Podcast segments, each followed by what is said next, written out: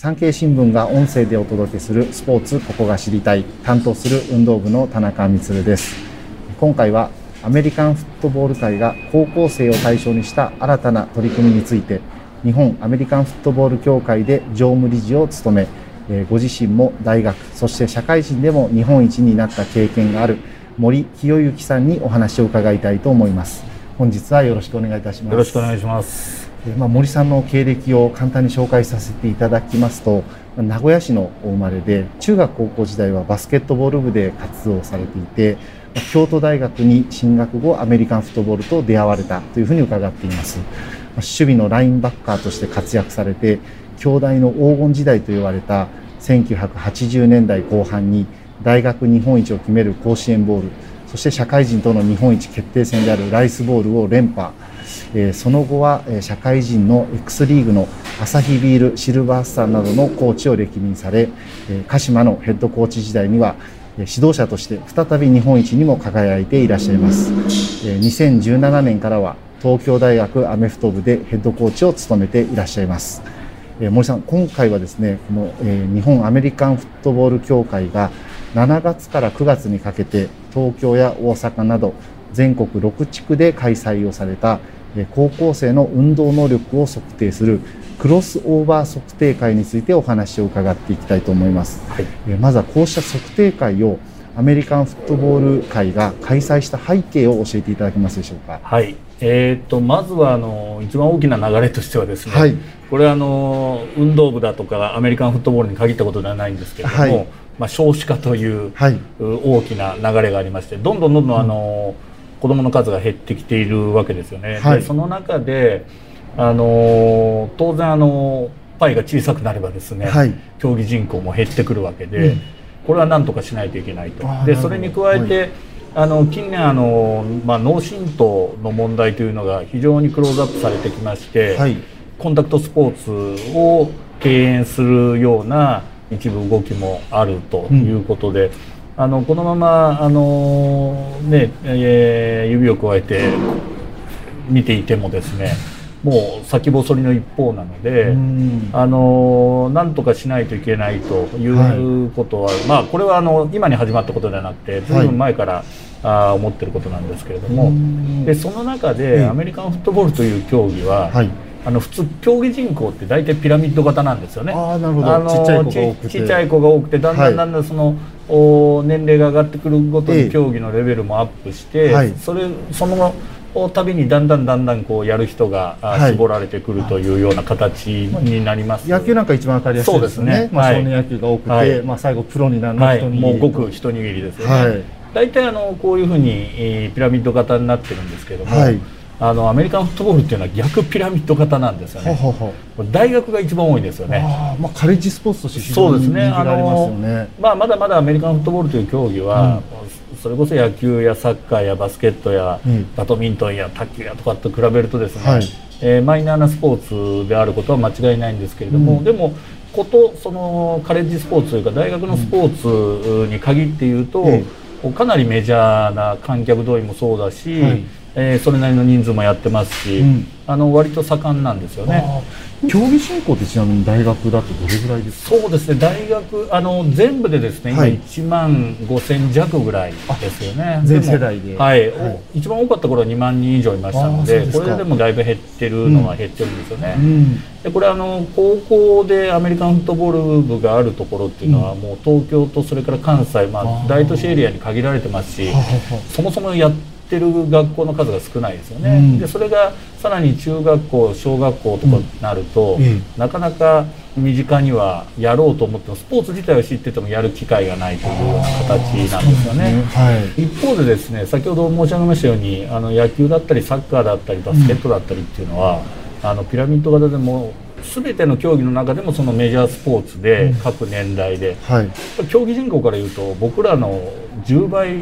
以上なんですよね。それぐらいありますはい、ただあの、まあ、10倍もう何十倍っていうスポーツもあると思うんですよね。うん、それがですね例えばあの高校から大学に進学する時にですね、はい10分の1だとか5分の1だとか半分だとかそういうレベルで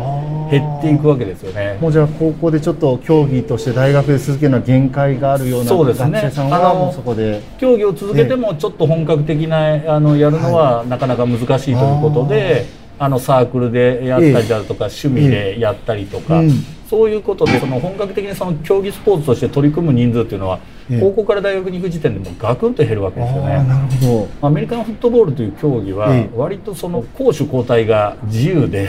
専門性が高いんですよね。あの万能型じゃなくても、あの自分は体小さいけど足は速いだとか、ボール取ることがうまいとか、逆にあの球技は苦手だけれども。体が大きくて力があるからっていう、うん、それぞれの個性に合わせて、うん、その専門職のようなポジションがあってですね。その組み合わせなんですよね。ルール上あの攻守交代何度でも、まあ、フィールド上に同時に11人いれば何回交代してもいいというルールがあってその結果として専門性が高いと。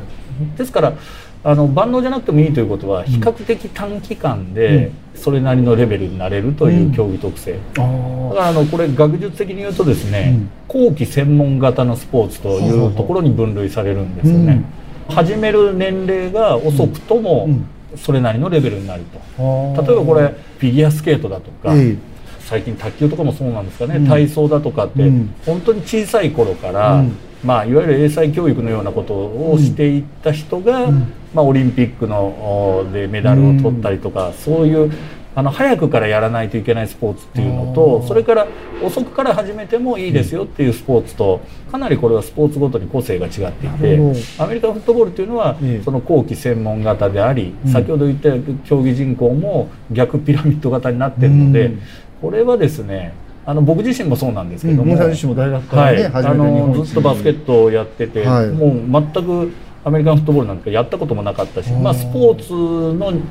こういう競技があるという認識があるぐらいで、うん、あの勧誘されてたまたま始めたんですけど、うん、まあまあそれなりにいい指導者がいていい環境があればそれなりのレベルでできるという自分自身が身をもって体験していることなので、これはですねチャンスだと。他の競技から実際の今の日本代表に選ばれるような選手でも、うん、野球だとかサッカー、うん、高校までやってて大学から始めたという選手もいますので、えーはい、例えば十数万人から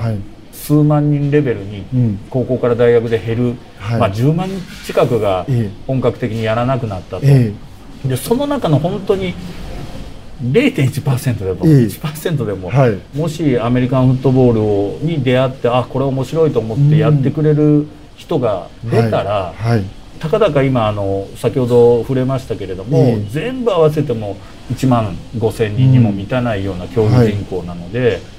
本当にあの1000人増えるだけでも相当、大きいですね、割合としては、だからこれは今後あの少子化の流れはこれはもう僕らだけでは努力ではいかんともしがたいですけれども、はい、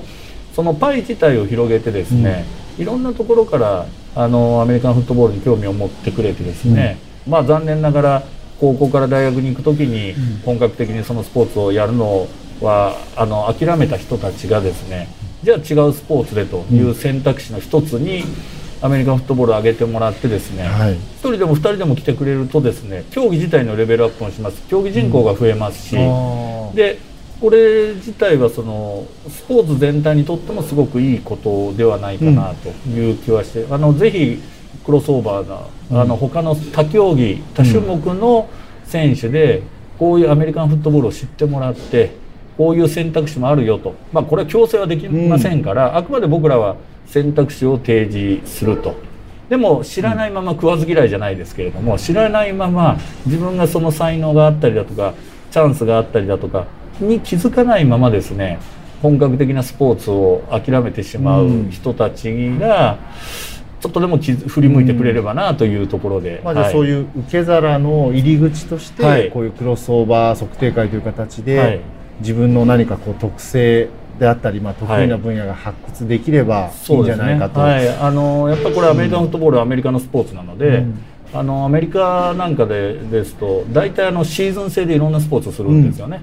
うん。例えば春は野球を。はい、夏は水泳やります、うん、秋になるとアメリカンフットボールやる、うん、陸上やるレスリングやる冬サッカーやるとかってシーズン制でいろんなスポーツを掛け持ちしてる、うん、でまあ、レベルが上がるごとに少しずつ絞って最終的に自分の一番合うスポーツに絞るというようなのが一般的なんですよね。うん、まあ、それに近いような形で今回やられた、はいはい、そうですね。そういうことを、まあ、アメリカでも目の当たりにしてますので、うん、一方日本ではね、どちらかというと人一回決めたらそれをずっとやり通さないと、はい。いけないみたいなね、うん、まあ、それが美学なところもね、はい、あの僕それはそれで素晴らしいと思うんですよ、あの僕自身も大学以降はずっとアメリカンフットボールやってますし長くやることで、うん、えー、分かってくること見えてくることもありますしそれはそれで否定するもんではないです。自分自身もそうですし、うん、素晴らしいことなんですけれども、うん、ただそれだけがね一つのことをやることだけが、うん、あのいいという価値観はちょっと違うかなと。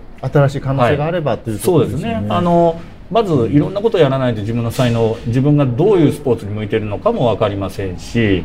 その中で一番いい選択をしていく、うん、まあ、今多様性という言葉すごく、ね、注目されてますけどまさにそれで選択肢のたくさんある中からいろいろやってみて最終的に自分に一番合うものを選ぶという文化が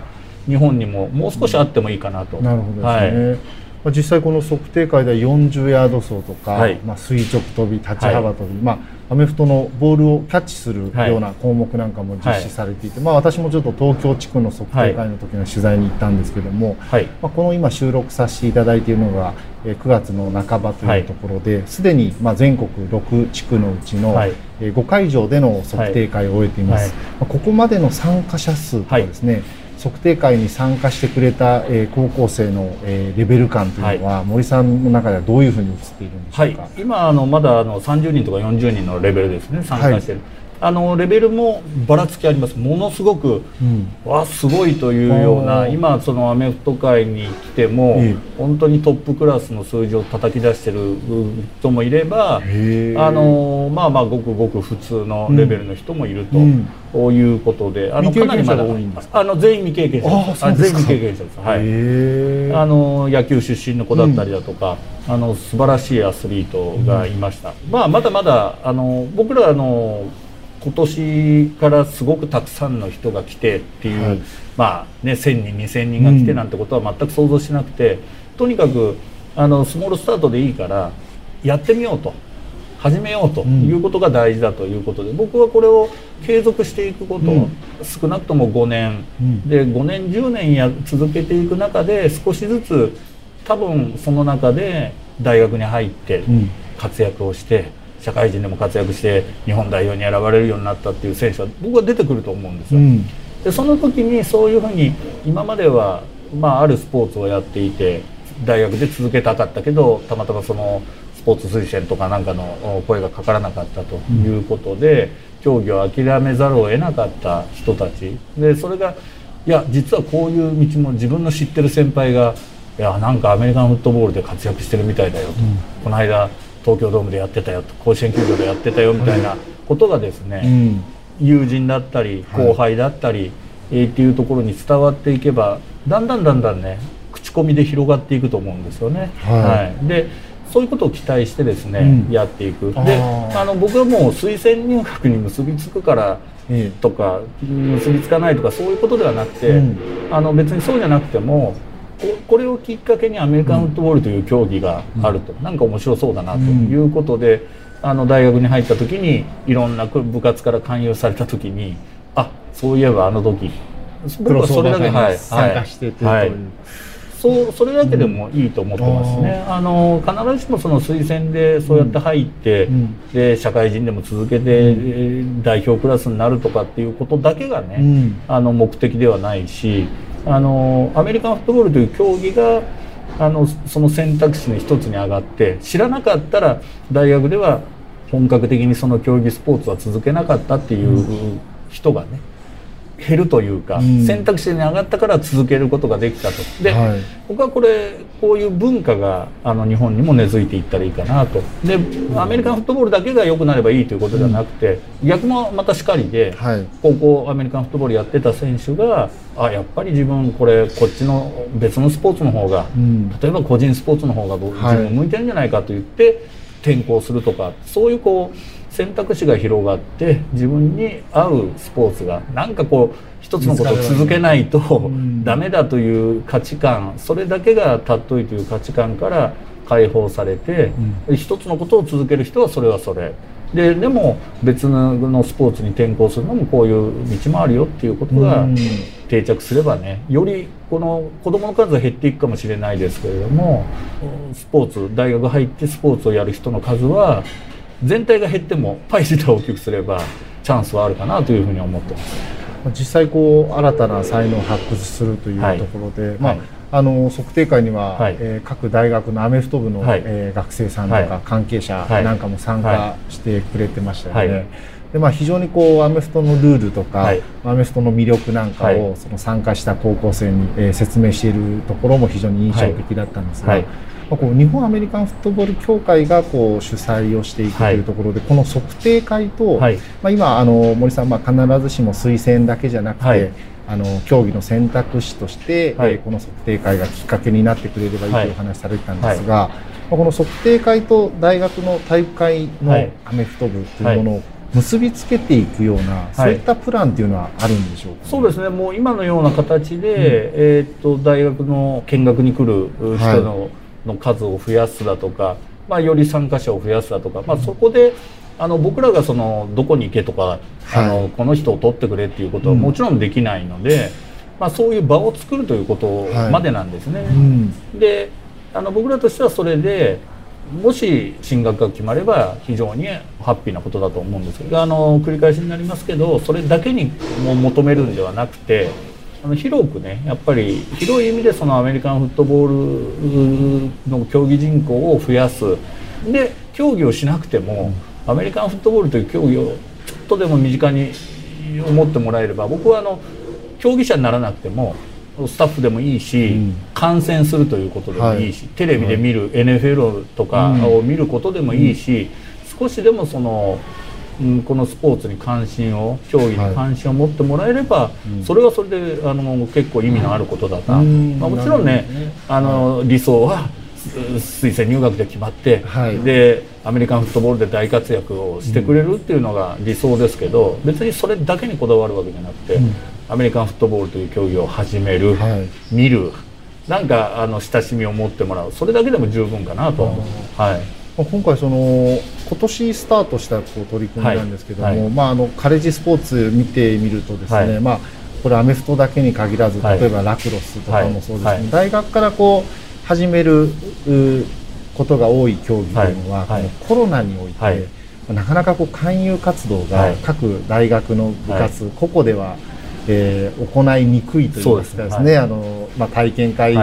もうちょっとあの感染のことが気になるとか、はい、まあ、説明会も開きにくくて、まあ、ズームを使ったりとかも、い。ろいろ工夫はしてますけども、こういう合同でやっていくことでそのあたりのコロナ禍対策にもなっていくんでしょうか、ね、そうですね、うん、あのそのきっかけにもなればいいと、うん、で今回参加しなかった子でも例えば同じ部活でね、はい、自分の同期の友達が参加したと。で、はい、そこから話を聞いて興味を持ってもらうと。うん。意外にこうすごくみんなよくしてくれてなんか素人でも全然できる多いみたいだよそういう人がっていうことだけでもですね、はい、ちょっと興味を持ってもらってそれで部員増えればという、うん、本当にこのコロナで、やっぱアメリカンフットボールって先ほどおっしゃられたように大学から始める子が多くてですね、やったことがなくて、はい、なおかつコンタクトスポーツで割と激しいスポーツなので、はい、そこにこう勧誘があまりされない状況で自ら誰にも誘われずに行って始めるっていうのはものすごくハードル高いと思うんですよ。なるほどですね。はい、で実際やっぱりあのこのコロナ禍で、はい、えー、だいぶあの競技人口勧誘がうまくいかなくてですねと部の存続の危機に瀕してるチームもあのかなり多くあってですね、はい。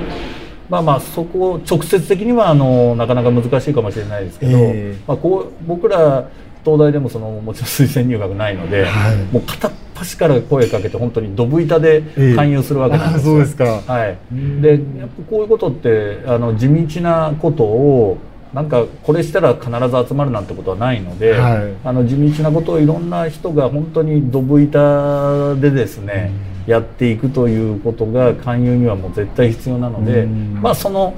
少しでも助けになればという思いもあります。えー、あそうですか、はいまあ、改めてになるんですが、まあ、森さんご自身はですね、はい、こう大学でアメフトと出会って、はい、その後のキャリアもですね、はい、まあ、このアメフトという競技とともに歩んでいらっしゃるわけですが、これからアメフトをぜひ始めてみようとか、まあ、ちょっとやってみようかなと悩んでいるような学生さんなんかにですね、この競技の魅力とい。うのを改めてお話しいただけますでしょうか。あのアメリカンフットボールという競技は攻守わ分かれてるんですよね。はい、あの、ね、はい、ボールの形見たりタックルしたりっていうところを見るとそのラグビーとね、はい、あの近いイメージ持たれてる方多いと思うんですけど、僕はむしろ野球に近いと思ってて完全に攻守分かれてる。野球で攻守交代選手交代の制限がないというイメージで。だからダイソーで1回出たら、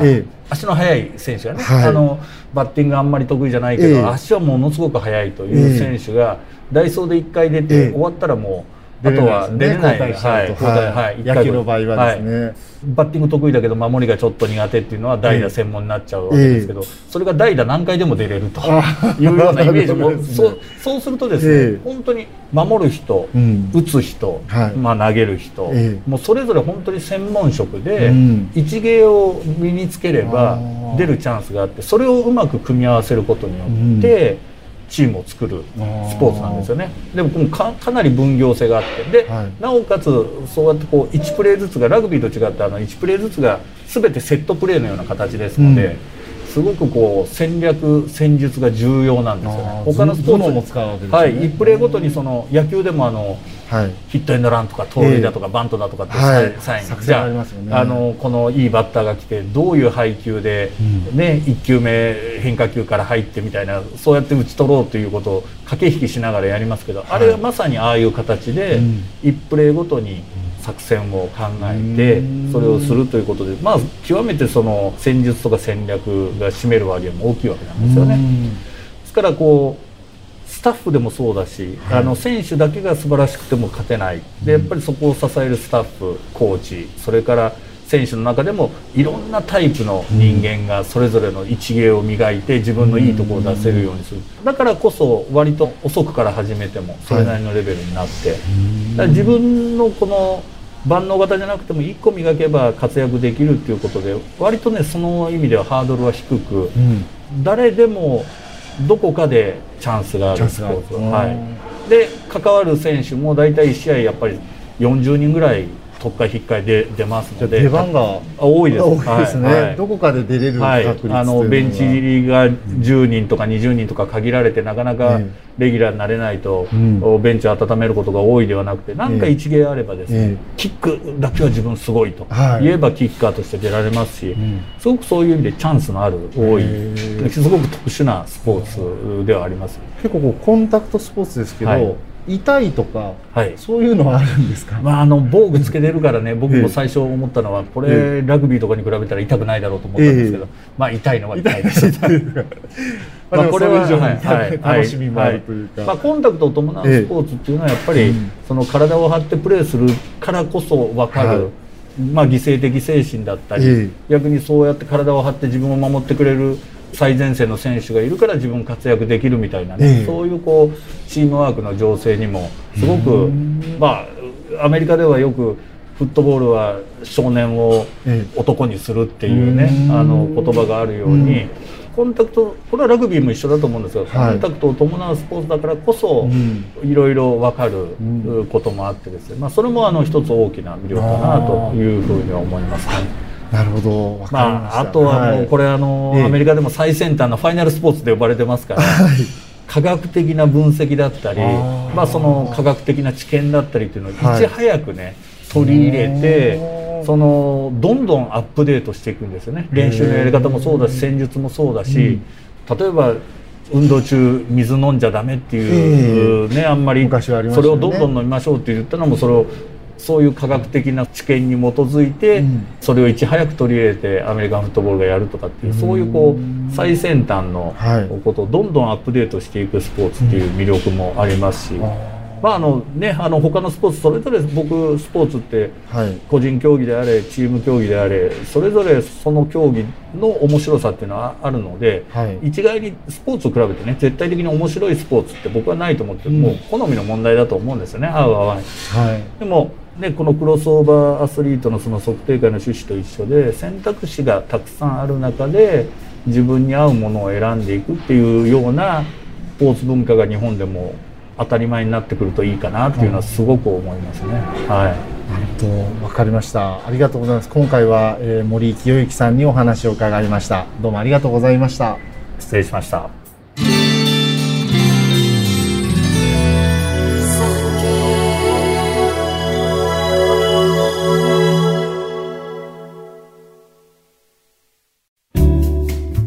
組をフォローすると最新エピソードが自宅の Wi-Fi で自動ダウンロードされるので外出の際にはオフラインでも楽しめます。歩きながら、運転しながら、地下鉄でも大丈夫。ぜひフォローをお願いします。